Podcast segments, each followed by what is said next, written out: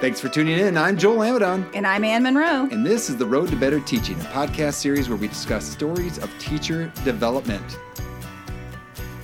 We're back at it. Awesome. Looking forward to it. We've got a special guest today. Special guest, Savannah. Savannah, how are you? Hey, I'm doing good. And thank you for being willing to come on to the Yeah. podcast and to share some of your uh, stories of teacher development.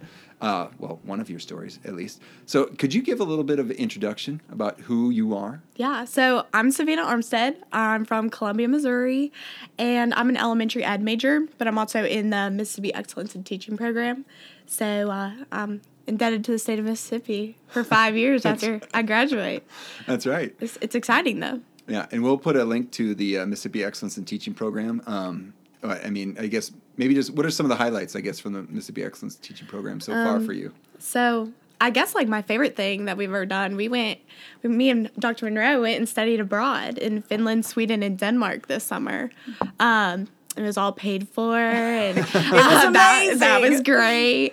Uh, but we really got to see like how the schools are set up in these different countries and like what they implement to make their school system like so incredible. Um, so that was a really eye opening experience. But I, on top on top of that, like I made like the bestest friends I've ever had. You know, in METP, we've gotten to know each other throughout all four years, and uh, we had classes together, and so um, it's just this tight knit little cohort that you can't really get just in a regular teaching program. Um, so yeah, I, I love it. Nice. It is a great group of students, just fantastic um, group. And I like uh, Savannah said, I got to travel with them uh, this summer and um, knew them from courses, but got to know them even better. And just a great group of um, young people that are going to uh, commit to five years teaching in Mississippi and do great things. Yeah, awesome. Yeah, and as a uh, beneficiary of having you in class, I can say that it's it's been a pleasure. So, uh, so well, first the first part of your journey is about your own experience in classrooms. So, could you start us off by thanking three teachers who have shaped your development as a person? Yeah. So, uh, I guess my first one was my kindergarten teacher, Miss Rowe. Nice. She's like incredible. I had I had severe anxiety going into kindergarten, and so I would cry every single day before school. And she would spend an extra thirty minutes walking through the whole schedule with me every single day, just because I just had so much anxiety about school. Uh, so she was great. She was awesome, and it kind of goes into my topic I'm going to talk about a little bit later. So she she's great. Um, and then Miss Johnson, she was my high school English teacher, um, but she also taught journalism. And so before wanting to be an education major, major, I wanted to go into journalism like really bad. I was the editor of my yearbook. I wrote for my newspaper, um, and you'll learn a little bit later that I had like a big big event happened in high school, and she was like super invested in me and like wanted to make sure that I was thriving even through like this major life event. Um, but yeah, she was awesome. And then I had another high school history teacher, um, Mr. Devereaux, and he he really encouraged me to leave Missouri, like our small little town of Missouri. Not small, really; it's a college town, but everyone knows each other, Yeah, and so it's kind of hard to get out of that cycle. So he really encouraged me to, you know, go do my own thing and go be a teacher somewhere else and like go learn and like meet new people and get diverse ideas. Um, so that was that was someone who was really supportive of me. So I really appreciate those three. Nice, very good. Um, so, what about two reasons or events that led you to become a teacher? Yeah, so kind of like how I was talking about my major life event, um, I have four adopted siblings that were in foster care, and I have a biological brother too. But um, I was a junior in high school when they came, and it kind of it happened like really overnight. Like all of a sudden, my mom was like, they're very distantly related to us, like like my mom's second cousin twice removed, you know, just very distant. But they were like, they're gonna get split up in foster care if someone in the family doesn't take them, and we were like, obviously, we just felt called, and we were like, we need to do this. Um, so we quickly became a foster family in like a week and they came into our house and we kind of shifted everything around um, but they had experienced severe severe severe severe abuse and neglect and it impacted everything that they did everything that we had to experience growing up in high school and middle school well my brother was in middle school um, and so it was really difficult for us. But the first thing that made me kind of think, hmm, maybe like I need to be a teacher instead of going into journalism was the fact that a teacher was the one who reported the abuse, mm. was the first one who noticed it. Um, my little sister, she was in kindergarten at that time. She was five years old and she came in with a black eye. And my teacher was the one who was like, something's wrong here. Like, we mm-hmm. probably need to check this out. Um, and so when I learned that, I kind of dove more into like, how can I be an advocate for kids who have experienced trauma through school? Um, so I began to learn more about it and I toured Ole Miss and found the Mississippi Excellence in Teaching program. I was like, wow, like maybe I should be a teacher. Like I could really make a difference for kids and be that support. Cause you know, like school's the one place that they can feel safe mm-hmm. sometimes. Mm-hmm. And the sometimes the one place they can get food. And so having their basic needs being met was super important to me. So that's kind of like the foundation for where I was like, maybe I should become a teacher. Um, but that plays a huge role in my development as a teacher and like who I am today. So Wow. Yeah.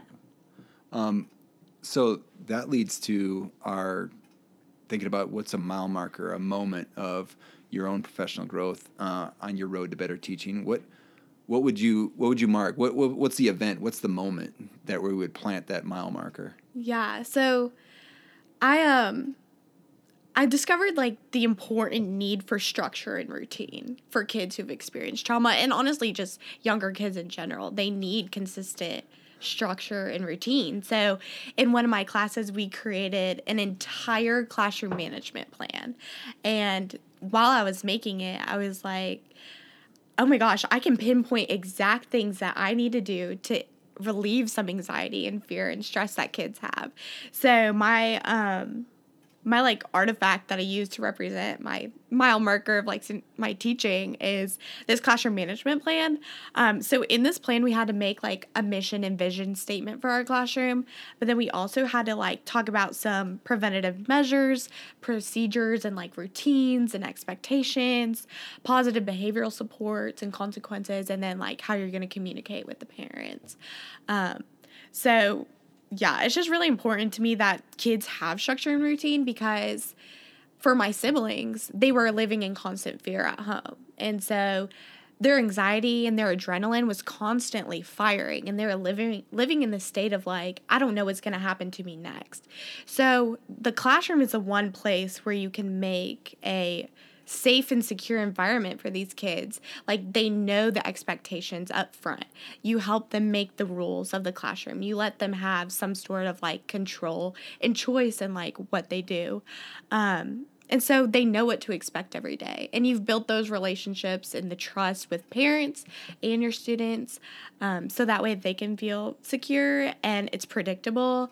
And you're meeting that basic need of like, they need structure, routine, consistency, a teacher who loves and supports them and builds that connection before you can ever expect to do anything academic with them. Man, I think you're you're sitting in the wheelhouse of Dr. Monroe, like thinking about the social emotional health. Mm-hmm. I know, doctor mm-hmm. Monroe, you mm-hmm. probably have a, a, number of things to comment. Yeah, and I think too a, a couple of things I want to, and I want to ask you a question as well. Um, for information, but one thing you're talking about this importance of structure that, and you mentioned like everybody needs structure and people thrive on structure.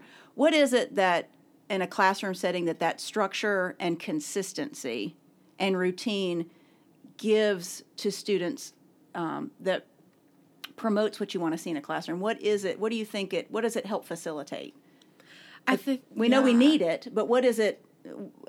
Where do you see the benefits in a classroom? Yeah, so I like have actually seen it in my student teaching observation right now. Like I was previously in a teacher who had no classroom management and like didn't have the rules posted and like every day was kind of a fly on the seat of our pants. We're just mm-hmm. going to like go and she's just yelling at the kids and their their behavior was all over the place. Like they didn't know what to expect. Their anxiety levels were raised throughout the day. So that triggers behavior. Like I mean, if you don't have consistency and routine and structure and expectations, you know, like they're going to get triggered super easy and then behavior is going to outburst. And it leads to this cycle of like, I'm yelling at you because your behavior's bad, but then you're yelling at me. So I'm going to act out more and it's more this- adrenaline, more stress. Yes, Yeah. more stress.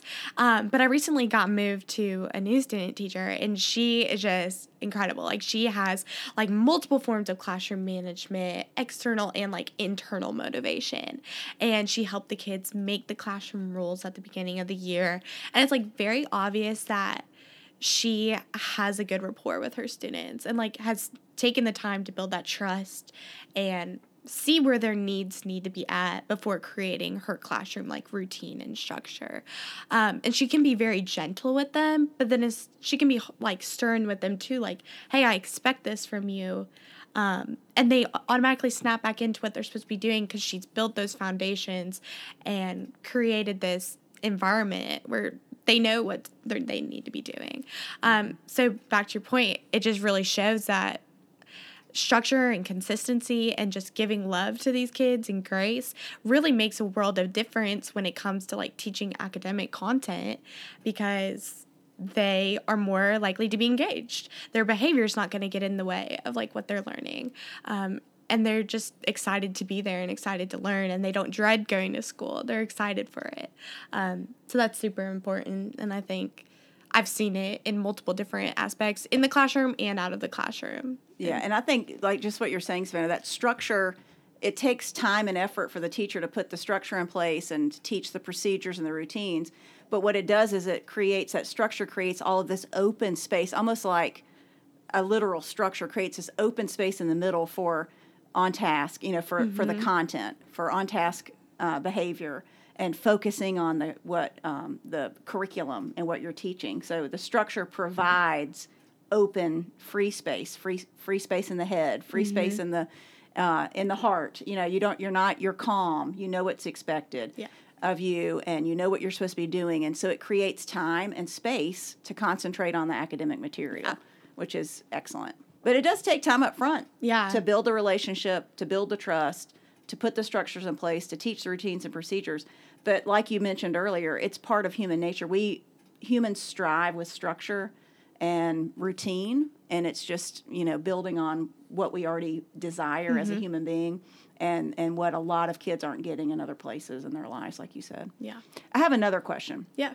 just for Savannah, based on the experiences you, you talked about with your siblings, um, it's something that's always bothered me the way people um, talk about children uh, who've experienced um, trauma, it, it, all sorts of trauma in their life. And it's just always bothered me uh, because I see it in a different way. And I want to see what you think and see if you see it, you know, how you see it, and hopefully help inform me. But it's always bothered me when people say that kids are resilient um, because I think they do it to dismiss, to to sort of say, well, it's they're kids, they'll get over it.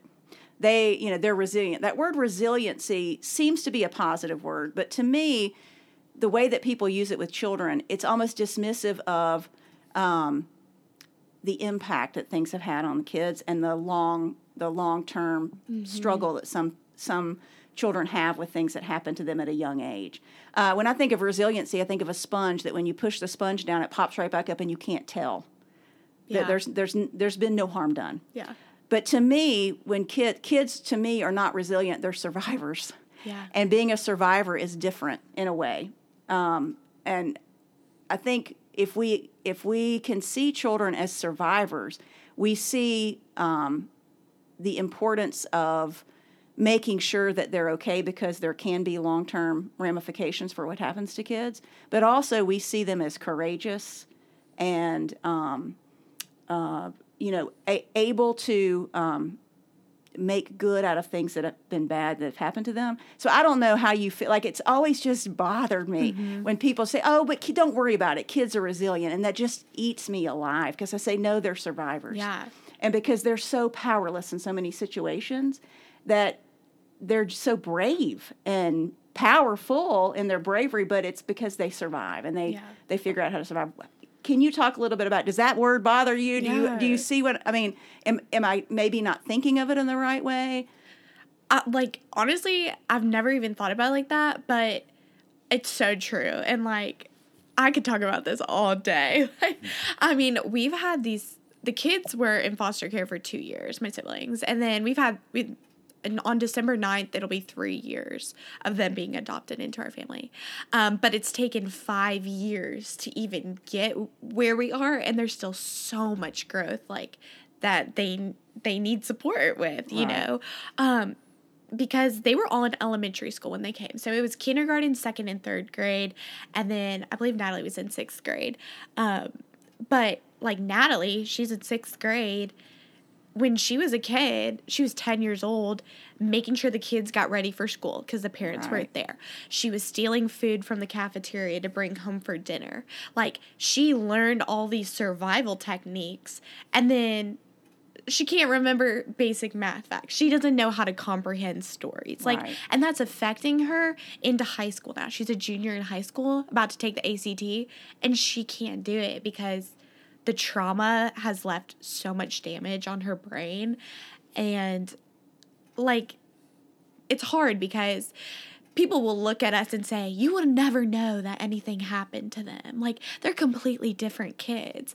But in our family, we see it every day still. The impacts five years later of behavior. Like, a perfect example is one of my brothers every time that we see his great grandma he comes to school gets suspended. Like and it's yeah. just they've built this like idea of him that he's a bad kid. Like he just whatever he's all over the place. I mean that was always his reputation growing up because his behavior was all due like all correlating to things happen at home but no one like dove deeper into that i guess.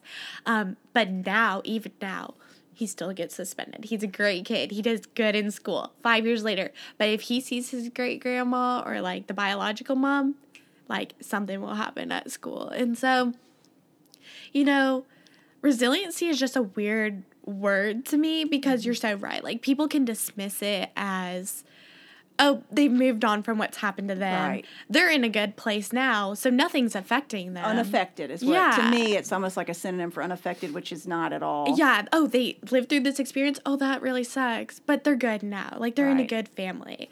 But it's like me and my brother talk a lot about this. My biological brother we because we've seen them like grow up Mm-hmm. with us. And my parents too my parents are awesome like obviously. But it's really about the consistency i mean if had we not given them like love and support and consistency and structure, like they wouldn't get to where we are, but that doesn't mean it's still over. If that makes sense. right yeah yeah And especially in schools too. Like you never know what's going on at home. Mm-hmm. And they are survivors, like but they will have to continue being survivors the rest of their life. How do you think that your interactions with your siblings, uh, other than the your um,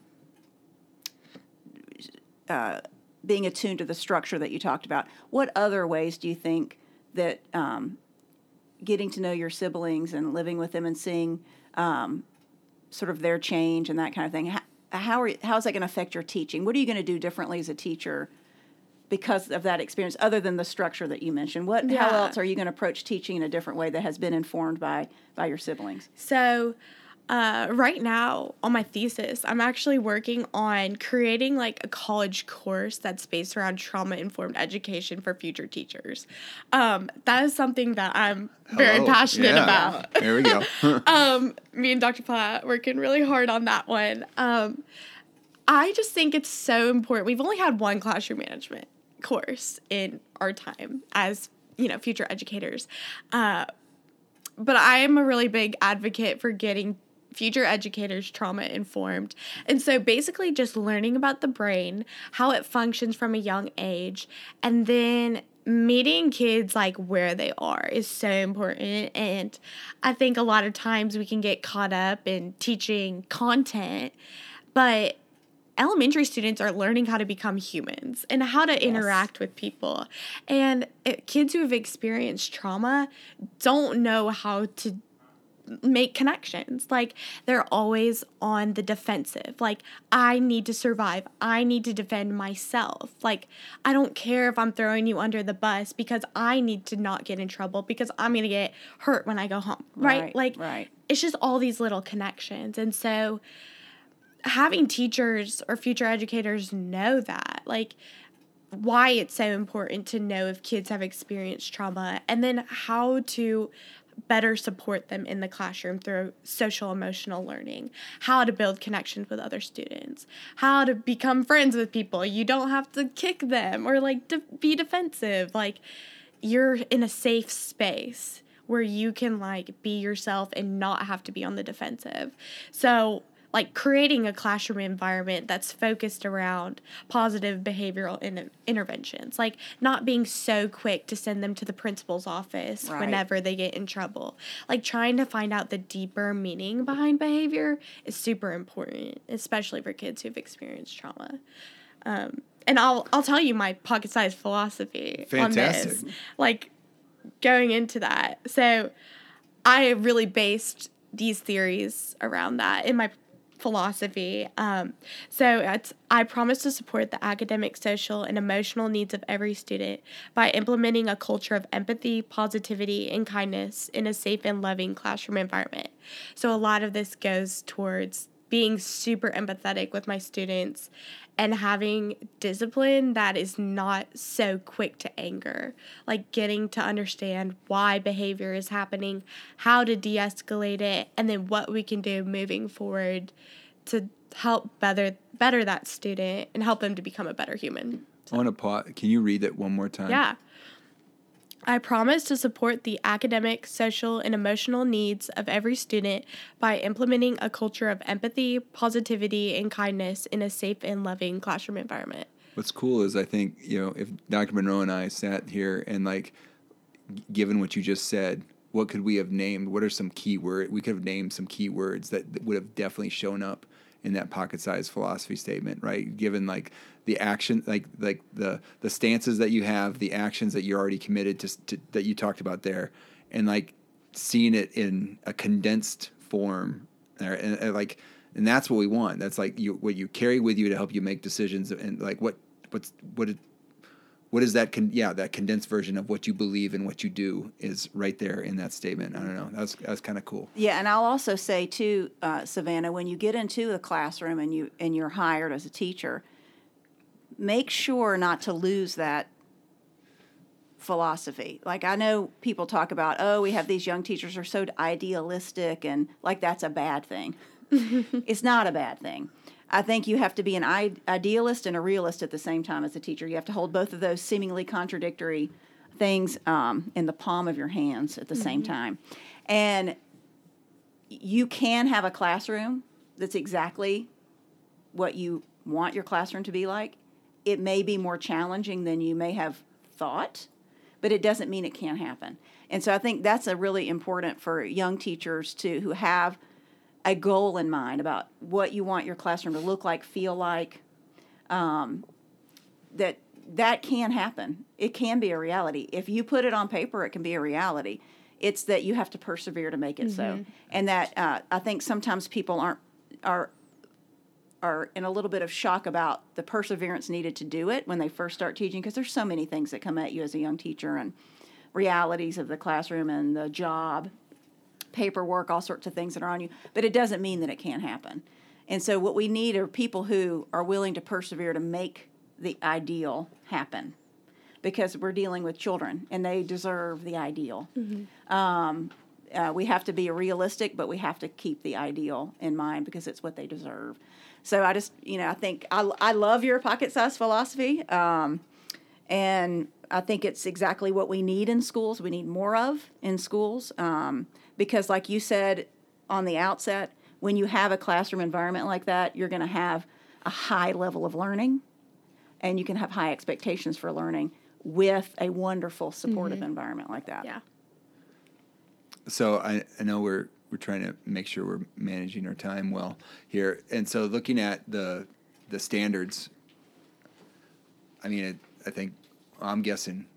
Well, what what standard did you identify that you this thing? The in task uh, standard three. Yeah, I mean, the, Like the learning environments. Yeah. Yeah, which says the teacher works with others to create environments that support individual and collaborative learning that encourage positive social interaction, active engagement in learning, and self motivation. I mean, definitely there.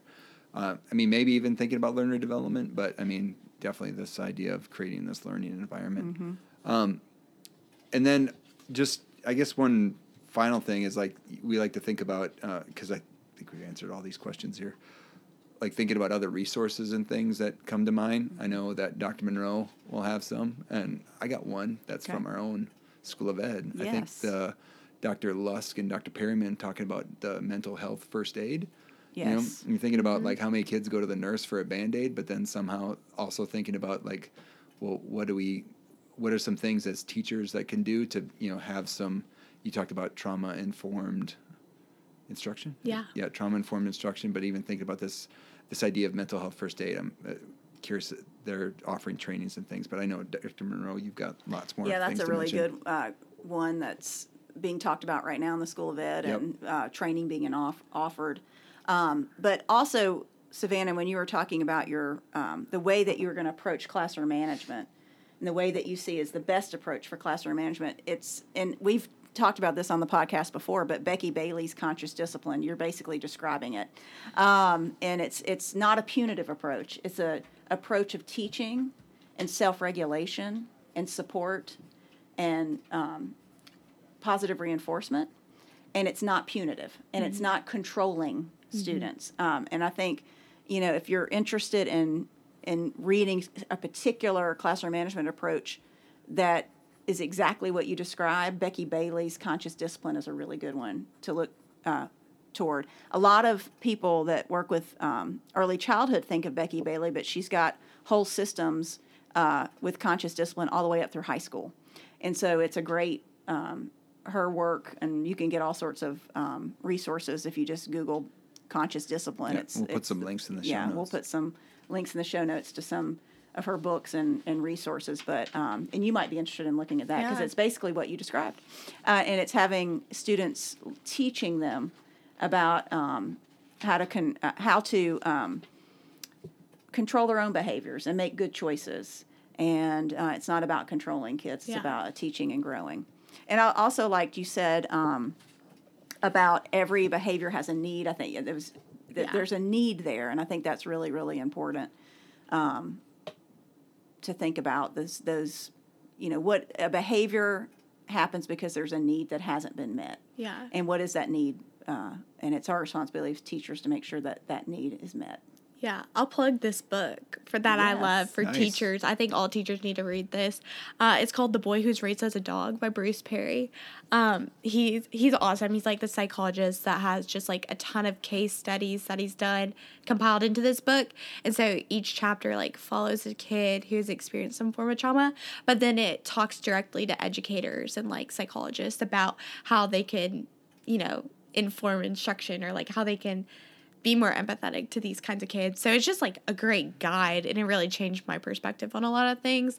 Um, it also has like charts of like brain development and stuff like that. So I think every educator should read this book. Awesome. Right. Yeah, we'll put a link to that too. So thank you, Savannah, for sharing a mile marker on your road to better teaching. Yeah, thanks for having me, guys. Yeah, and thanks to all of you out there listening and for tuning in to the road for better to the road to better teaching. This episode may be over, but the road to better teaching never ends. So please subscribe to the podcast so you're notified when the next episode is ready for a listen. And if you like what you hear, please rate and review the podcast. You can also share the podcast with someone you feel may be interested in these stories of teacher development. That's helped so other people can find this content. Also, if you want to find out any of the links that or any of the resources that we mentioned here, you can check out the show notes for this episode at roadtobetterteaching.com. Finally, thank you to all of you listeners out there for taking the road to better teaching. This world is a better place because you have used the gifts you have been given to teach others. This Road to Better Teaching podcast is an Amidon Planet production.